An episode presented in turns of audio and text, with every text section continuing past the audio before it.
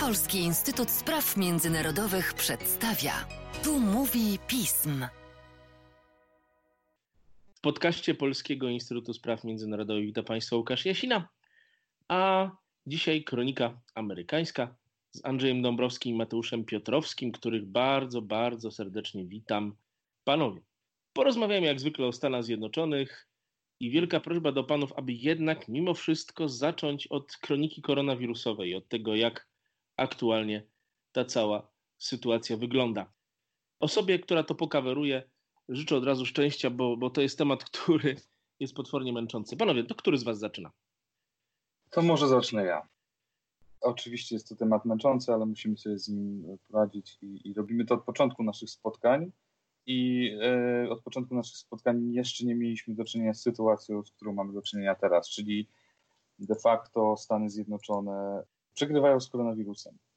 Przez ostatnie miesiące zdawało się, że ta średnia zachorowań gdzieś tam zaczyna powoli się uspokajać, że być może Stany Zjednoczone jednak w miarę skutecznie opanowały wzrost ilości nowych ofiar, nowych zachorowań na COVID-19, ale w ciągu ostatnich półtora tygodnia, 2 tygodni widać ewidentnie, że jednak Ameryka nie radzi sobie kompletnie z tym zjawiskiem. 2 ostatnie dni, czyli 1 i 2 lipca, to są zachorowania na poziomie 1 lipca 51 000 nowych przypadków, a wczoraj, czyli 2 lipca 52 000 nowych przypadków.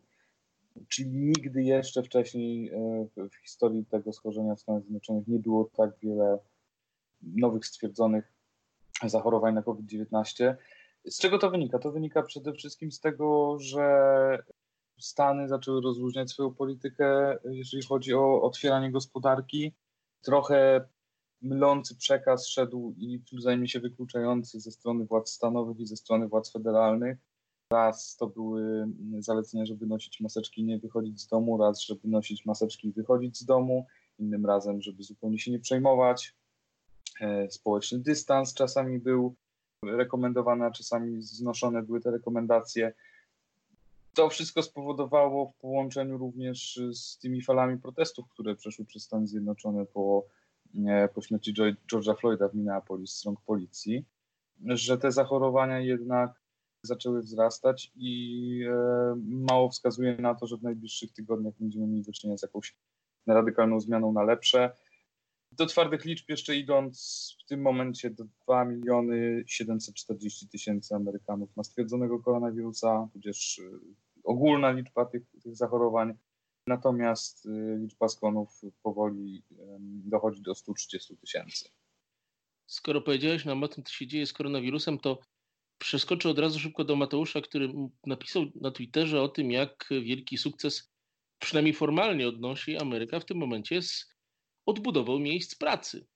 Czy to jest sukces, czy tylko pozorny sukces, Mateusz?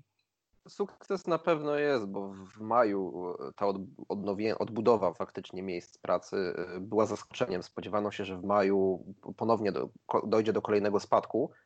I spodziewano się 8-milionowego spadku, a tymczasem udało się odtworzyć 2,5 miliona miejsc pracy. Teraz okazało się, że de facto 2,7 miliona.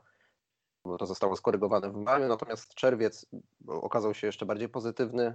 Biały Dom tweetował o tym, iż 4,8 miliona miejsc pracy zostało odtworzone, więc ten przyrost jakiś jest. Nie wiadomo, jak jeszcze nie zostało to policzone. Jaki spadek został odnotowany w PKB państwa w drugim kwartale. On na pewno będzie drastyczny z racji tego lockdownu, który miał miejsce w kwietniu i częściowo w maju. Tutaj prognozy były w każdym przypadku praktycznie dwucyfrowe.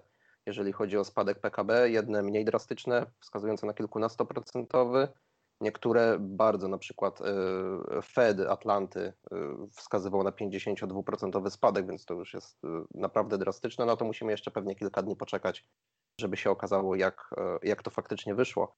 Natomiast to, o czym Andrzej powiedział, ten wzrost przypadków 40, 50 nawet tysięcy dziennie, to jest pewne zagrożenie, że cała ta odbudowa, która już zaczęła, ruszyła w pewnym sensie, może się zostać zaraz zatrzymana, jeżeli dojdzie do ponownego lockdownu, bo takiej sytuacji jeszcze w trakcie tej pandemii nie było i może się okazać, że ponowne zamrożenie gospodarki będzie konieczne by po prostu tego wirusa jakkolwiek starać się ograniczyć. Panowie, nim powiemy sobie trochę o tym, jak to wpływa na sondaże i jak w ogóle ta sytuacja wyborcza w Stanach Zjednoczonych wygląda, chciałem sięgnąć do takiej bardzo zatrważającej wiadomości, która miała pewne znaczenie w ostatnim tygodniu. Znowu pojawiają się talibowie, pojawia się śmierć amerykańskich żołnierzy, pojawia się w tle również udział innego mocarstwa w tym wszystkim. Andrzeju, opowiedz nam o kwestii związanej z aferą talibową.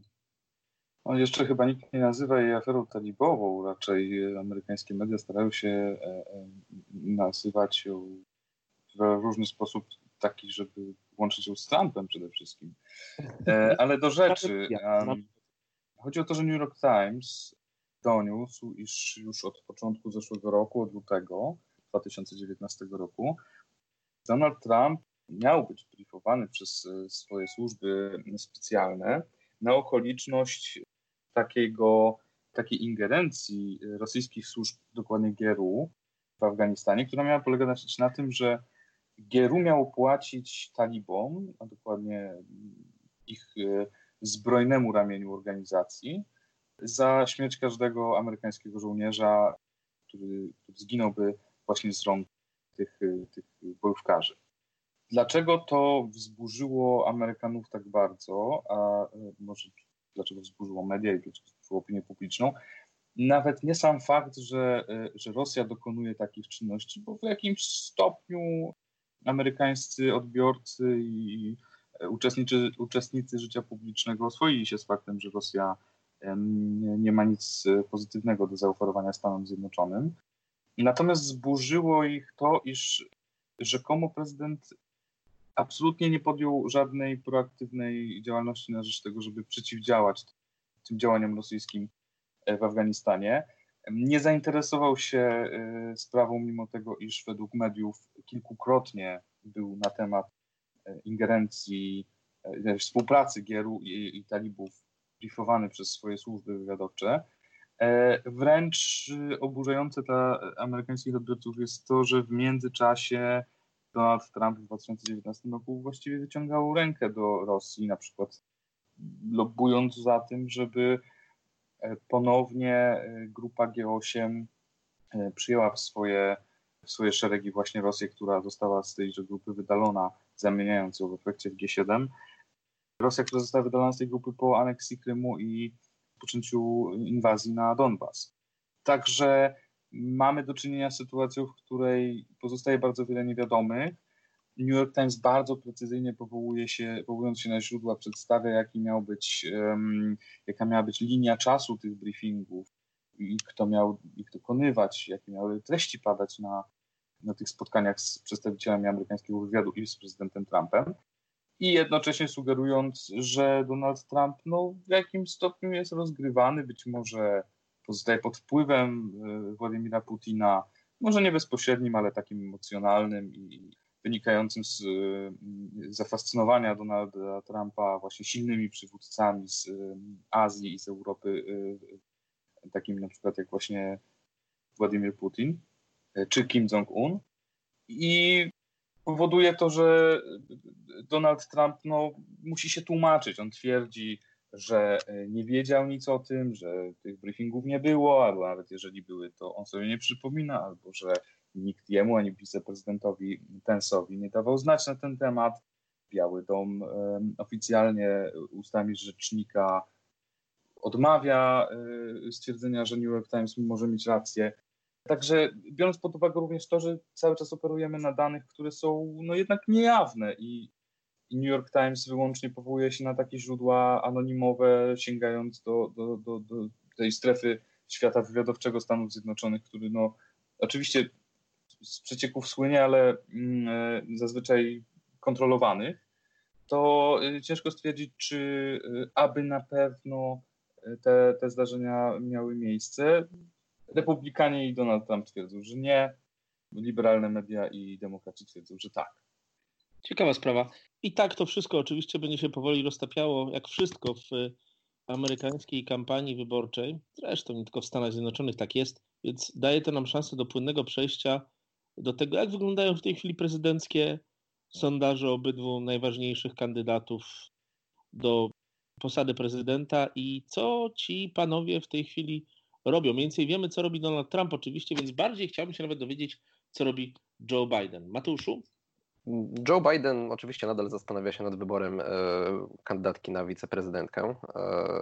Jeżeli przyszłoby mu te wybory wygrać, ogłosił, iż nie będzie organizował wieców wyborczych. Rezygnuje z tego elementu, no, jakże istotnego kampanii wyborczej, szczególnie w Stanach Zjednoczonych. W sumie nie tylko. Ten bezpośredni kontakt z wyborcą zostanie ukrócony w celach zachowania bezpieczeństwa w czasie hulającej pandemii.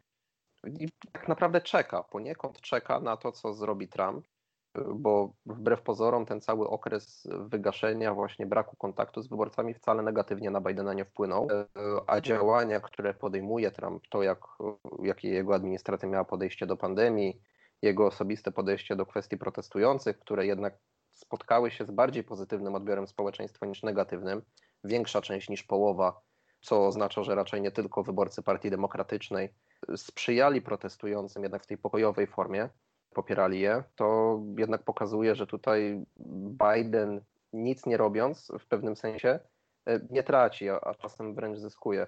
Także to mu sprzyja, że tak powiem, granie na zwłokę. Prawdopodobnie nie odbędzie się też konwencja Partii Demokratycznej, na której Biden miałby otrzymać nominację, albo zostanie ograniczona do minimum. Delegaci pojawią się w formie wirtualnej, by właśnie zachować pewne normy bezpieczeństwa. To były jeszcze plany z czerwca, zanim doszło do tych drastycznych wzrostów, także podejrzewam, że one będą utrzymane. To w pewnym sensie może wpłynąć na przyszłość kampanii wyborczych, tego jak one będą wyglądać, czy ponownie po pandemii uda się wrócić w kolejnym cyklu wyborczym do tej klasycznej formy. Natomiast co do samych, że tak powiem, sondaży, no właśnie, Biden zyskuje, ma obecnie bardzo wysoką przewagę, bo według takich uśrednionych sondaży to jest ponad 10 punktów procentowych przewagi nad Donaldem Trumpem, jeżeli chodzi o te ogólnokrajowe sondaże.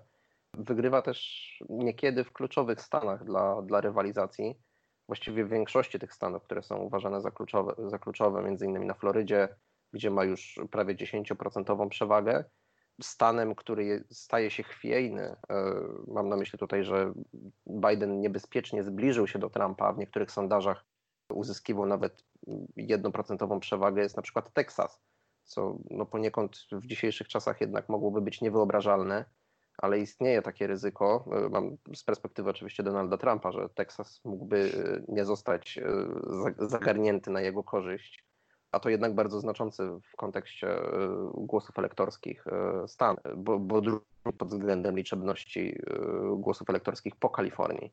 Więc tutaj oczywiście jeszcze mamy 4 miesiące do listopada, jeszcze wiele się może wydarzyć, ale jest coraz więcej czynników takich, które na niekorzyść Trumpa grają, to znaczy ciężej jest mu budować pewną retorykę, która by mu sprzyjała, bo oczywiście ta gospodarka, o której rozmawialiśmy na początku, o której wspomniałem, tych miejscach pracy, to jest dla niego bardzo dobra wiadomość. Jeżeli ten trend się utrzyma, no to będzie można budować jakiś pozytywny przekaz, obietnice dotyczące właśnie programów odbudowy, no bo skoro tak szybko udało się podjąć działania, które skutkują dobrze, gospodarka jest odpowiednio stymulowana, no to może być tylko lepiej. Natomiast jeżeli dojdzie do ponownego lockdownu, to Trumpowi będzie ciężko prowadzić kampanię w oparciu o gospodarkę. Jeżeli to znajdzie się w ponownym lockdownie, tutaj raczej będzie dochodziło stale do atakowania się między kandydatami w kwestii tego, co właściwie ze strony Bidena, co Trump zrobił źle. No a Trump akurat ma szerokie pole do popisu, jeżeli chodzi o ataki na Bidena z 8 lat jego wiceprezydentury. Także tutaj myślę, że obecnemu prezydentowi materiału, że tak to nazwę, nie zbraknie. Nie chciałbym przesądzać, że ten właśnie moment, na który wskazałem, że Biden ma naprawdę znaczącą teraz przewagę, to już jest fakt, że jest pewnym zwycięzcą w listopadzie, absolutnie nie. Nadal się jeszcze może wiele wydarzyć. Natomiast no, faktycznie te protesty też Trumpowi nie ułatwiły. Mam na myśli poparcia społecznego. Spora jednak część wyborców wskazywała na to, że nie podoba mi się podejście prezydenta do tego, jak on tych protestujących zbiera właściwie w jedną grupę, bo poniekąd zostało to przez prezydenta uproszczone, iż to są rewolucjoniści, anarchiści, wszyscy są powiązani z Antifą. I to chyba ta retoryka nie wszystkim się spodobała.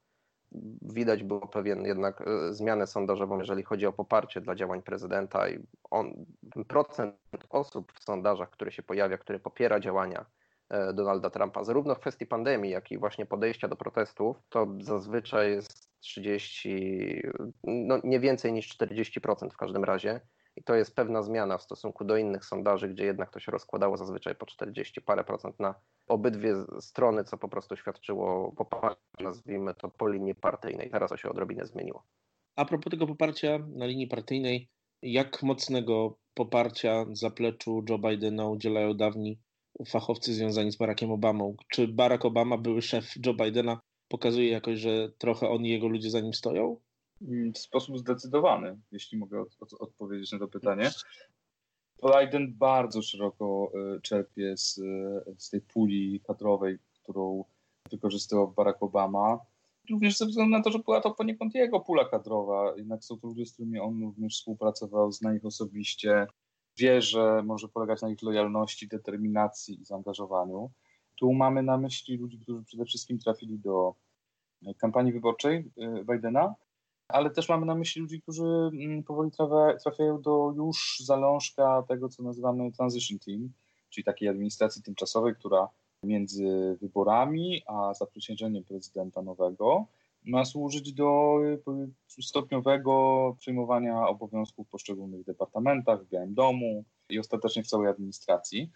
Także tu można zauważyć, że Barack Obama pewnie będzie miał coś również do powiedzenia, jeżeli chodzi o tą politykę kadrową. On coraz mocniej angażuje się w kampanię Bidena. Jest obecny, co prawda wirtualnie, na różnych tak zwanych fundraiserach, czyli imprezach, które mają za zadanie pozyskanie pieniędzy dla kandydata na rzecz jego kampanii. Zabiera głos w sprawach społecznych, politycznych. Krytykuje coraz bardziej otwarcie poprzednią administrację Donalda Trumpa i myślę, że ci ludzie, którzy będą Joe Bidena otaczali, no to będą w dużym stopniu powtórką przede wszystkim ekipy Obamy z Białego Domu, ale też są osoby, które obsługiwały samego wiceprezydenta w czasie tej jego 8-letniej kadencji przy boku Obamy. Są to ludzie, z którymi Biden współpracował przez bardzo wiele lat. No, bo należy pamiętać o tym, że zanim był wiceprezydentem przez no, właściwie 4 dekady był senatorem. Także doświadczenie jego w Waszyngtonie i pula ludzi, z których może skorzystać, jest naprawdę szeroka.